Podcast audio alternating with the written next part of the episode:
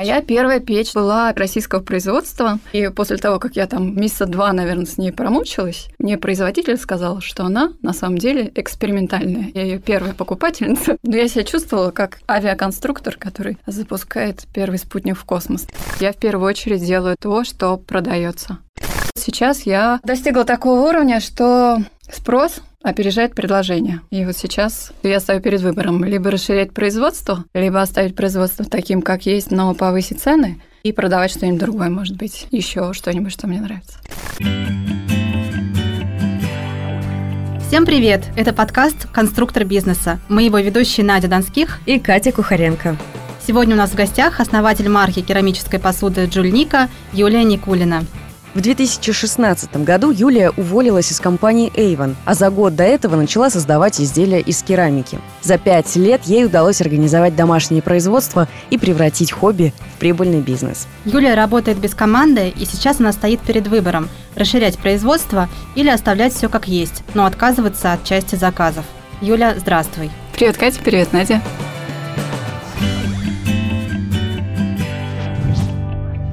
До 2015 года ты работала в крупной международной компании. Почему закончилась эта история и когда появилось желание уйти в творчество? А история закончилась с уходом моим в декрет. Но если бы не декрет, я давно вынашивала идею прекратить работать в этой замечательной международной компании, потому что замечательно в ней было все, и зарплата, и коллектив, и перспективы, и то, что она международная, опять же. Но ее ценности не совпадали с моими. И, корпоративная культура классная, и все казалось бы замечательно, но душа не лежала, сердце не пело, и хотелось что-то что-то как-то переначать, переосмыслить. Я была бренд-менеджером и отвечала за декоративную косметику и средства для волос. Звучит все прекрасно, но на деле было немного не так красиво, как звучит. Ну, то есть в целом все складывалось хорошо, да? просто вот беременность стала таким триггером, когда ты, в принципе, начала думать о том, что надо что-то менять в жизни. Ну, я уже меняла. Я ходила по собеседованиям, я искала какие-то варианты. Но менять карьеру горизонтально – это, ну как, те же яйца только в профиль.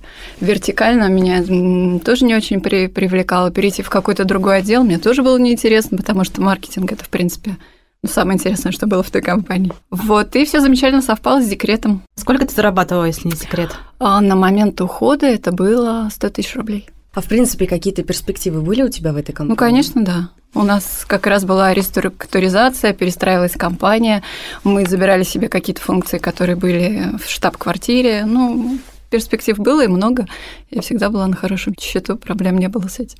А как родилось вот это увлечение керамической посудой? В какой момент это произошло? Ну, как э, на работе душа не пела, и мне захотелось найти какое-то место, где бы она пела, чтобы получать энергию. Если я не могу ее получить на работе, то мне нужно что-то другое. И вот как только ребенок мой встал на ноги, в буквальном смысле, у меня появилось больше времени, я стала искать. Я пробовала, что только я не пробовала. Фотографию, вышивку, летеринг, рисование. Даже я не вспомню. Флористику. Но однажды пошла на мастер-класс, и там как-то все совпало. Это очень круто, когда из ничего ты получаешь что-то. Это было желание просто найти свое какое-то ну, хобби, или все-таки ты думала о том, что я найду какое-то интересное направление и сделаю из этого бизнес? Мне хотелось сделать бизнес, подспудно я всегда о нем думала, о чем-то таком, но когда я нашла керамику, все мысли о бизнесе были где-то далеко. И я просто делала то, что мне нравится.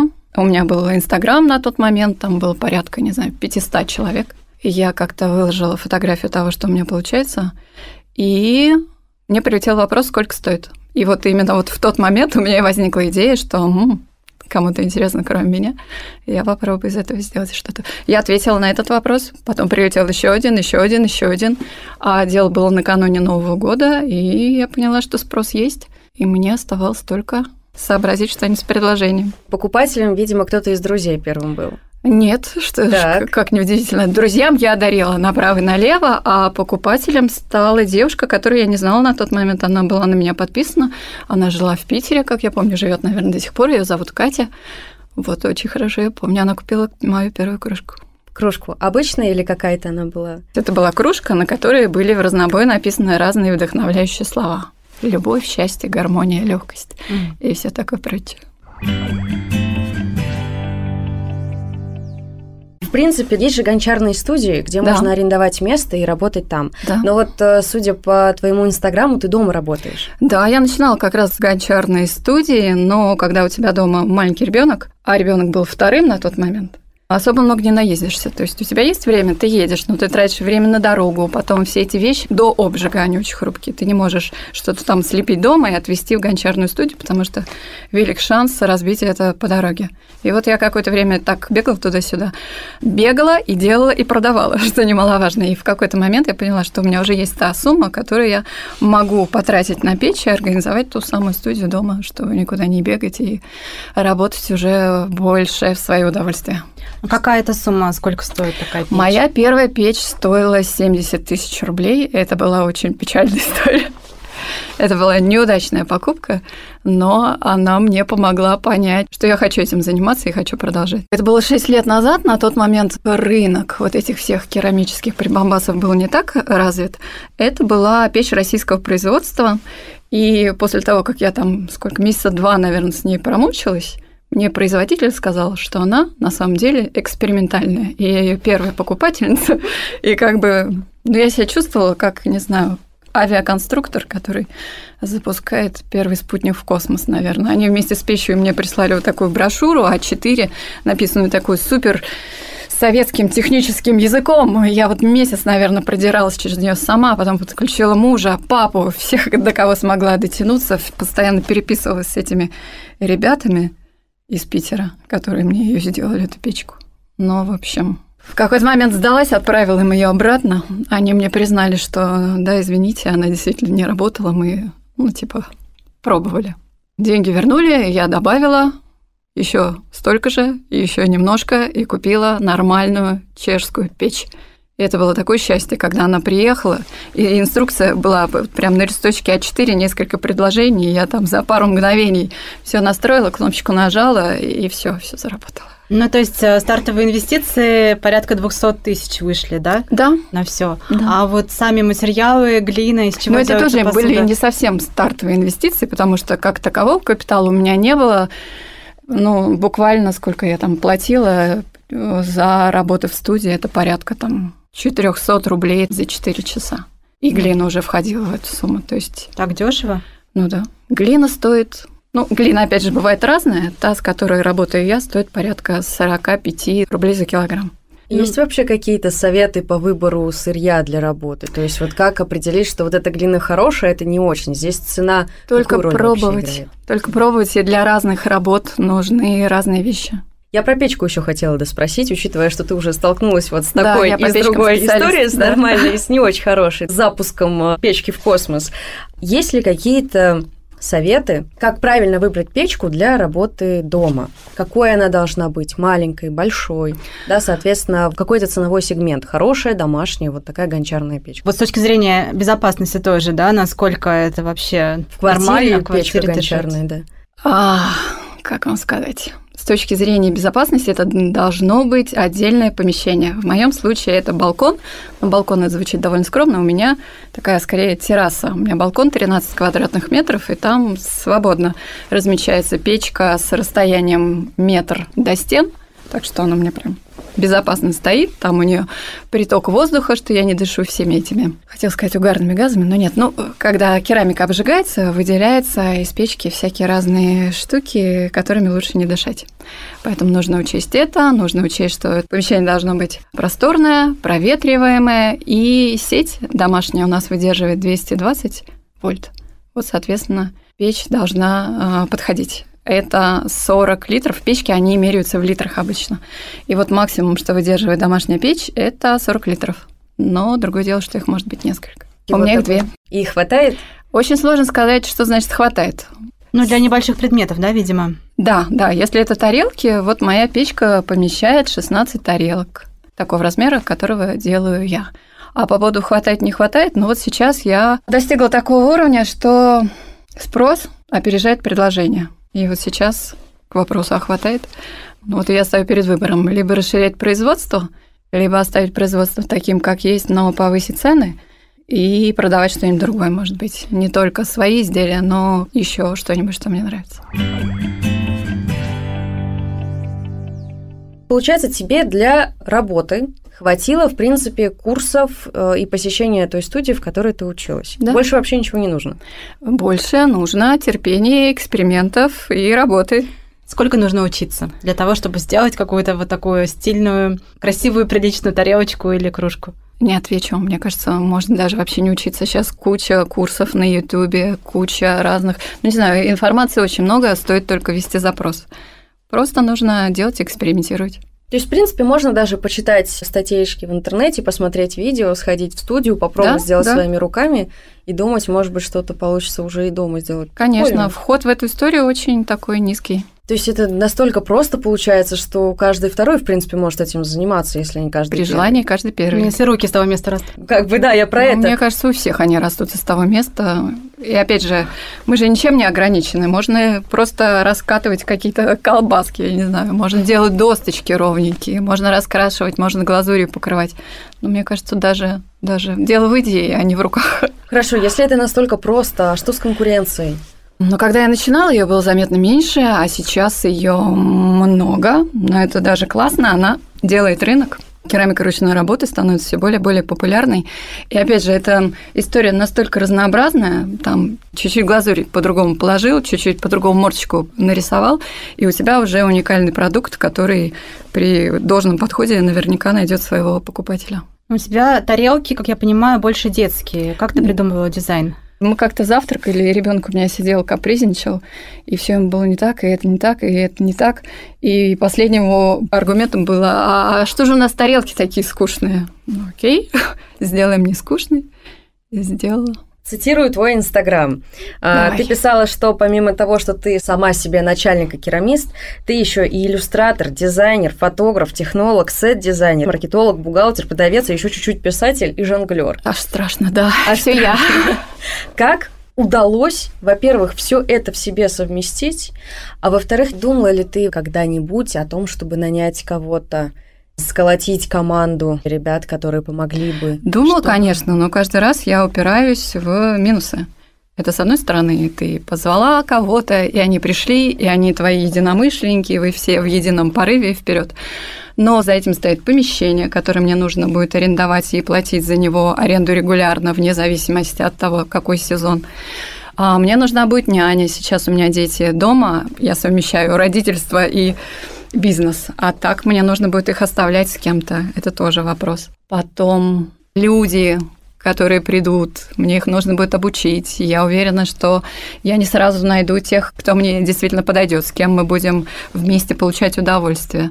Это будет и текучка. И я когда-то работала директором магазина, и я помню, как много энергии уходит на поддержание вот такой классной, здоровой рабочей атмосферы, в которой действительно хочется работать. А это, опять же, эмоциональные расходы. Я не уверена, что я готова их нести, помимо вот семьи и детей, еще и сюда вкладывать себя.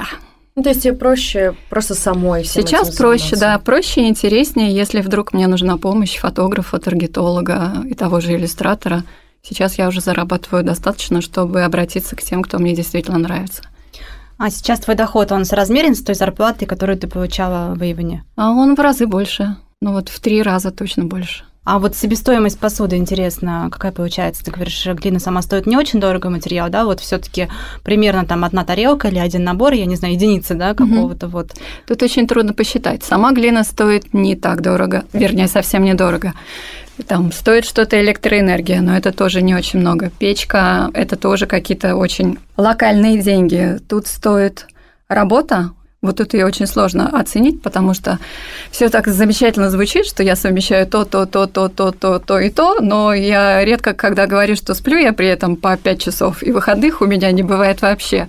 И в отпуск, ну, то есть в этом городе я отдыхать не могу, чтобы мне отдохнуть, мне нужно куда-то уехать, потому что у меня всегда, ну, я живу на работе, по сути дела. Можно говорить, что я работаю дома, с одной стороны, а с другой стороны, я живу на работе. Это такая палка о двух концах. То есть посчитать четко себестоимость, ну, тут очень трудно оценить свой вклад. То есть я могу посчитать материалы, которые идут на тарелку, я могу посчитать, сколько я трачу на упаковку одной тарелки. Я могу посчитать, не знаю, доставку, то все пятое, десятое, а все остальное вот именно моя энергия, ну, мои Да, руки. я про это и говорю, про именно вот сами эти материалы, доставку, такие технические, да, вещи, а твой труд это получается уже наценка. Всё про это мы да. отдельно поговорим, да, вот именно себестоимость изначальная материалов и вот. Но это процентов 25 от вот розничной стоимости. Сейчас моя тарелка стоит 1290 рублей, соответственно, сколько там у нас получается 25%? Все остальное вот я оцениваю Ну, то свой есть труд. 75 получается наценка. Да, и я сейчас столкнулась с тем, что, опять же, я уже говорила, что а, спрос сильно опережает предложение, и если изначально я планировала так, что я работаю, складываю тарелочки на полочку, ко мне приходят покупатели, и они совсем не ждут. То есть они оформили покупку на сайте сегодня, а завтра они уже получают эту тарелку, либо она отправляется к ним по почте тоже уже завтра. То сейчас у меня уже так не получается. Людям приходится ждать, ждать там 3, 4, 5, 6, 7 дней. И поэтому я думаю, что пришла пора поднимать. Но и опять же, это конкурентное преимущество. Редко, когда ручная работа вот так просто лежит на полочке и ждет, когда за ней придут. Ты изучаешь вообще рынок, смотришь, вот э, какой запрос у покупателя, или тебя вот ведет, тебе хочется сделать серию с городами, и ты ее делаешь. Скорее второе. Потому что покупатели хотят что-то миленькое, ну, в общей своей массе. А сделайте мне совушку, а я хочу ангелочка, и вот это вот все, а мне нравится что-то более хулиганское, брутальное и так далее. Ну вот, еще компромисс. Себе оставлю 20%. Ангелочков стараюсь не делать вообще. Но что-то такое милое все-таки в моем ассортименте преобладает. А вот есть такое, что пишут, да, с каким-то конкретным запросом, и ты делаешь под запрос, или только Я из очень того, что не люблю такие истории, да. Я стараюсь прислушиваться, что-то вводить в ассортимент, но не сразу. А вот так вот, что сделайте мне, пожалуйста, котика, и чтобы я его смогла получить там через неделю, нет. Я пыталась идти на такие компромиссы, но каждый раз ситуация развивалась совсем в не мою пользу. Недавно пришли ко мне ребята из Росагро чего-то там, и попросили тракторов и комбайнов. Вернее, сначала они попросили то, что я продаю, и поэтому я согласилась. У меня есть история фермерская, где коровы, гуси, свиньи и так далее. И вот они им очень понравились, они сказали, давайте, давайте. Я им сказала, да, конечно, вот вам оптовая скидка, напишите, сколько надо. Ребята ушли, вернулись и сказали, да, нам очень нравится, но мы хотим, чтобы это были трактора и комбайны. Окей, сказала я, я вам нарисую трактора и комбайны, покажу, и вы скажете, нарисовала. Ребята сказали, ой, отлично, замечательно, только вот рисунок протектора на тракторе нам не очень нравится, переделайте. Переделала. Ребятам не понравилось там, что их логотип нарисован кривовато. Переделала. Ребятам опять что-то не понравилось. И я поняла, что я уже в процессе, хотя у нас ни договора, я еще не поняла для себя, что я хочу за это браться и так далее. А еще ребята, когда я им сказала нет, начали мне объяснять, что это супер выгодно для меня, что я глупо поступлю, если я откажусь. Но объяснила ребятам, что, что это моя вечеринка. Таких много историй вообще? Не очень много. Как-то проект у меня настолько локальный, и мне кажется, что видно, что он душевный, и что он привлекает таких же людей. Я даже не могу вспомнить ни одной истории, где кто-то бы остался недоволен, какие-то, не знаю, какие-то скандальные штучки или еще что-то. Такого нет совершенно. Были какие-то крупные заказы, может Конечно. быть, кафе, какие-то И бары, кафе, интернет-магазины. Первые несколько лет я работала практически 80% того, что я делала, у меня забирали оптовые магазины. И это меня немножко остановило. Я села, расслабилась, у меня стопроцентный есть заказ. Я как бы мало развивалась. Не могу сказать, что делала то, что меня просили, потому что меня просили делать то, что я делаю. Но я не развивала розничную сеть практически вообще. А потом закрылся один магазин, закрылся другой магазин. Мне пришлось поднапрячься и взяться за свою розницу. И теперь я отказываю оптовым магазинам, я не справляюсь с потоком их заказов. Как с ним правильно работать? То есть там получается меньше наценка? Да, конечно, там оптовая скидка. Ну, то есть это не совсем выгодно или выгодно за счет объема? А выгодно за счет объема. Потом, когда я работала с оптовыми заказчиками, я не тратилась на упаковку, я не тратилась на рекламу. То есть тут полка о двух концах. Но этот оптовый заказчик может в какой-то момент прекратить свою работу, и ты останешься, собственно, без покупателя. Вот насчет рекламы. Ты когда начинала, ты говоришь, у тебя было 500 подписчиков в личном Мгм. аккаунте. Сейчас я смотрела около 22 тысяч Да, растут. в Инстаграме. Сколько времени ушло на раскрутку? То есть когда эта история, когда эти заказы стали регулярными? Сложный вопрос, потому что у меня были регулярные оптовые заказы. Я работала каждый день, ну, как и работала, так и работаю, но тогда эти тарелки уходили в магазин не мой и продавались не мной. А сейчас весь этот оборот делаю непосредственно я. А заняло это, ну, сколько, 6 лет, как я начала работать, так и продолжаю. И я не могу сказать, что вот то, где я, это финальная точка. Я продолжаю. Ну а вот рекламой как таковой я, наверное, первый раз начала работать с таргетологом в ноябре. Этого да, года. этого года. И то в ноябре мы с ним поработали месяц, а потом заказов стало настолько много в декабре, что мне пришлось отключить рекламу, потому что я уже не справлялась. И Сколько уходило на рекламу? На рекламу у меня сейчас уходит 75 тысяч рублей. В месяц, а с таргетологом? Это зарплата таргетолога и рекламный А, бюджет. то есть он остался таргетолог. Да, я ее отключала на декабрь и январь, а потом мы снова продолжили работу, и вот сейчас тоже у меня есть реклама. У нас была история тоже в предыдущих подкастах. Очень важно, вот э, с нами делились, рассказывали, начинающему творческому человеку, который только зашел в бизнес, участвовать в разных фестивалях и ярмарках. Я ни разу не участвовала в разных фестивалях и ярмарках, а, потому что, чтобы отправиться на ярмарку, тебе нужен какой-то запас тарелок, ну, в моем случае тарелок, а условно говоря, товара. Чтобы, если ты этот товар делаешь сам, то тебе нужно взять перед этой ярмаркой паузу, наверное, где-то, не знаю, две недели минимум, а максимум месяц, чтобы подготовиться, чтобы тебе было что нести с собой на ярмарку. В моем случае сначала это были оптовые заказы, я не могла остановиться, я все время работала, и у меня никогда не было достаточного запаса на полках. А теперь точно так же у меня каждый день идут заказы по, там, по 4, по 5, по 6 заказов в день, и я тоже не могу позволить себе остановиться, выключить эти заказы и наполнить полку, потому что не вижу смысла. Точно так же эти тарелки у меня уходят. Так бы я их продавала на маркете, но там бы я потратила бы сколько, два дня на то, чтобы стоять непосредственно на точке, а потом еще, я думаю, 2, 3, 4, не знаю сколько дней, чтобы отходить и восстанавливать уровень энергии. И в эти дни я бы не работала, соответственно, простаивала бы, соответственно, мои э, розничные покупатели вынуждены были бы ждать.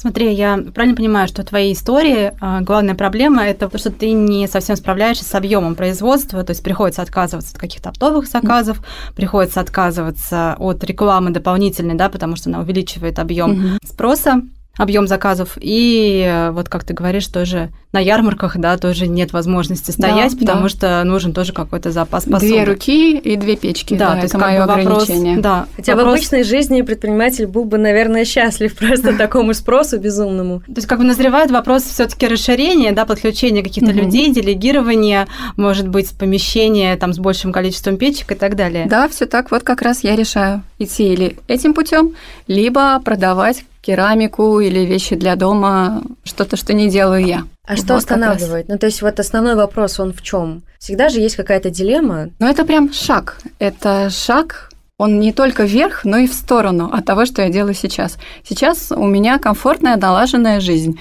Дети рядом, работа рядом. Я понимаю, что происходит. А там мне нужно будет очень много чего посчитать.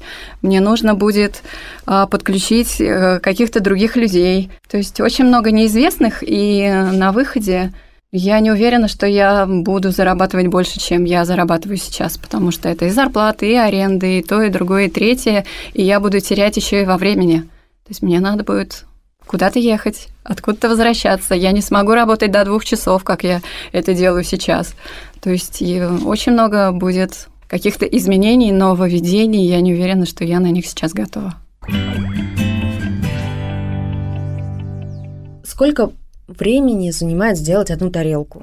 Я не могу сказать четко про одну тарелку, потому что у меня партия, получается, да, загружаешь да, печку. Ну да. вот сколько? 16, да, помещается в одну. Да. Сколько тебе времени нужно на то, чтобы 16 тарелок довести до финального вида? А дело в том, что мой процесс еще разбит на несколько, и каждый день я выполняю все эти несколько этапов, чтобы он не заканчивался. То есть мне нужно и слепить, и нарисовать то, что я слепила позавчера, и заглазуровать то, что я достала сегодня утром. То есть это такой нескончаемый поток, но, наверное, вот так вот, если посчитать именно на одну тарелку, и именно то время, которое я на нее трачу, а не то время, которое она проводит в сушке или в печке, то это, наверное, ну, часа полтора, мне кажется, от и до. Разбитый на несколько дней. Да, Отправляешь, получается, заказы ты сама тоже, то есть идешь в какую-то службу доставки или на да, почту. да. Моя курьерская служба находится в моем же доме, поэтому утром с утра пораньше я это все собираю, им передаю, и они уже несут либо на почту, либо развозят по Москве. За время пандемии удалось отдохнуть? Нет? Нет. У меня выросли продажи этой весной. Как только был объявлен вот карантин, не карантин, да, я подумала, что негоже мотивировать людей тратить деньги не на предметы первой необходимости, отключила рекламу. Но поток заказов не сократился. Люди писали в Инстаграм, сделали заказы на сайте, несмотря на то, что рекламы не было.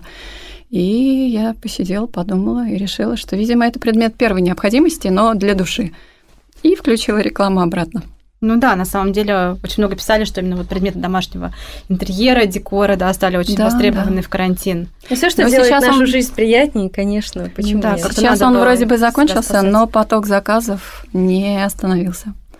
Поэтому это такая история. Такое время, как карантин, понятно, да, увеличивается спрос, э, люди сидят дома, в праздники увеличивается спрос. А вот бывает не сезон в этом бизнесе. Э, Да, пока я не работала с таргетологом, такими сезонами были, ну вот аккурат после 8 марта и до 1 сентября примерно у меня был такой low seasons. Теперь я этого не чувствую, теперь у меня прям все ровно.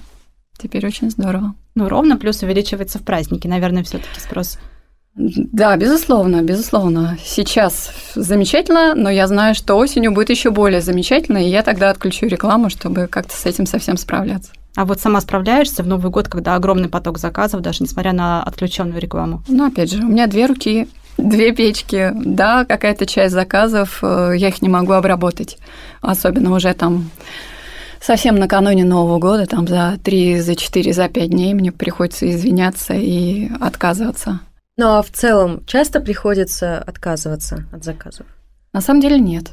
Вот мне удалось сейчас найти тот баланс, когда все заказы, которые я получаю, я обрабатываю. Но Но это- Я могу его регулировать, опять же, с помощью рекламы. Я могу уменьшить бюджет, я могу отключить его вовсе. Тут как бы несложно. Ты себя чувствуешь творчески свободным человеком? На самом деле эта история в меньшей степени про творчество, сколько про терпение и упорство. Тут творчество минимум. Однажды я села, придумала тарелку и потом сидела и воспроизводила 100 штук таких тарелок, условно говоря. То есть это уже не про творчество, это про какое-то ремесло, это про набитую руку и так далее. Мне вот тоже кажется, что когда только начинаешь, да, Тогда там да, на какой-то мастер-класс, в это погружаешься целиком, хочется делать там днем и ночью эти тарелки. Но есть А разные потом- модели, опять же. Некоторые не работают на заказ, но продают только то, в принципе, так же, как и я, продают только то, что делают, но не делают этого самого много. Не повторяются, делают постоянно что-то разное. Это тоже имеет успех. Но не приедается? Нет. Это удивительно, но вот даже те, не знаю, морды кошек, которые я рисую чуть ли не каждый день, каждая получается разной. Все равно там есть какое-то свое выражение лица. А, а ты сама рисуешь прям? Да, первое время я рисовала сама, ну и сейчас я опять же продолжаю, но иногда я встречаю в- там в Инстаграме каких-то иллюстраторов, в чьи работы я влюбляюсь. Я же не могу позволить себе просто взять и перерисовать. Я с ними связываюсь и заказываю им какие-то мини-коллекции. Как ты видишь э, себя и свой бизнес, там, возьмем условно, через 5, через 10 лет, да, вот, ну, ты уже говорила про планы, что думаешь о расширении, вот, и если представить себя в какой-то вот такой далекой точке, все таки чем ты будешь заниматься? Мне хочется магазин, наверное, все таки в первую очередь. И хочется, чтобы он был не онлайн, а оффлайн. Я когда-то начинала как директор магазина. Мне это очень нравилось. Я бы не против вернуться к этому, но уже с другой стороны, уже как владельца. И чтобы, наверное, печка вот такое производство, как бы, наверное, в На заднем дворе? Да, вполне. Да, было бы очень прикольно. В Европе очень много таких магазинчиков, где производство и, собственно, непосредственно магазин объединены. Мне кажется, у нас такого немного, но хотелось бы. И я вижу, что есть спрос. Если еще про домашний декор говорить, э, были ли какие-то планы, кроме тарелочек, кружечек, да, делать что-то еще? А, конечно, у меня всегда куча идей, но у меня нет времени заняться чем-то еще, потому что я занята от и до вот этими тарелками, которые всем нравятся. Я так немножко заложник котиков. Ну, то есть, э, для понимания, э, если ты открываешь такое мини-производство даже дома, нужно понимать, что это огромное количество времени, которое ты будешь проводить за работой, практически отсутствие выходных. Смотря что ты хочешь. И так далее. Если ты хочешь, чтобы твой оборот был в 4 миллиона в год, тогда да. Если ты хочешь просто быть сама себе хозяйка, делать то, что ты хочешь, когда ты хочешь, но ты должна понимать, что и как бы получать ты будешь немножко другие деньги. Тут как бы каждый сам выбирает. А стоял ли когда-нибудь вопрос, мол, творчество или деньги? Потому что у творческих людей очень часто случается такая дилемма, что, значит, я могу делать что-то хорошее, но за это будут мало платить. Либо я буду делать какую-то попсовую историю, она точно зайдет, за нее я получу хорошие деньги, и спрос будет приличный. Я считаю свой проект в первую очередь коммерческим. То есть я в первую очередь делаю, да, то, что продается. Но опять же, я придумываю это, то, что продается, и я не делаю то, что меня просят. То есть я не буду там делать какие-то прям супер ми-ми-ми-ми вещи, которые мне не нравятся. Но опять же, это история в меньшей степени про творчество и в большей степени вот именно про работу. Здорово, Юля, спасибо большое. Спасибо, Надя, спасибо, спасибо. Катя.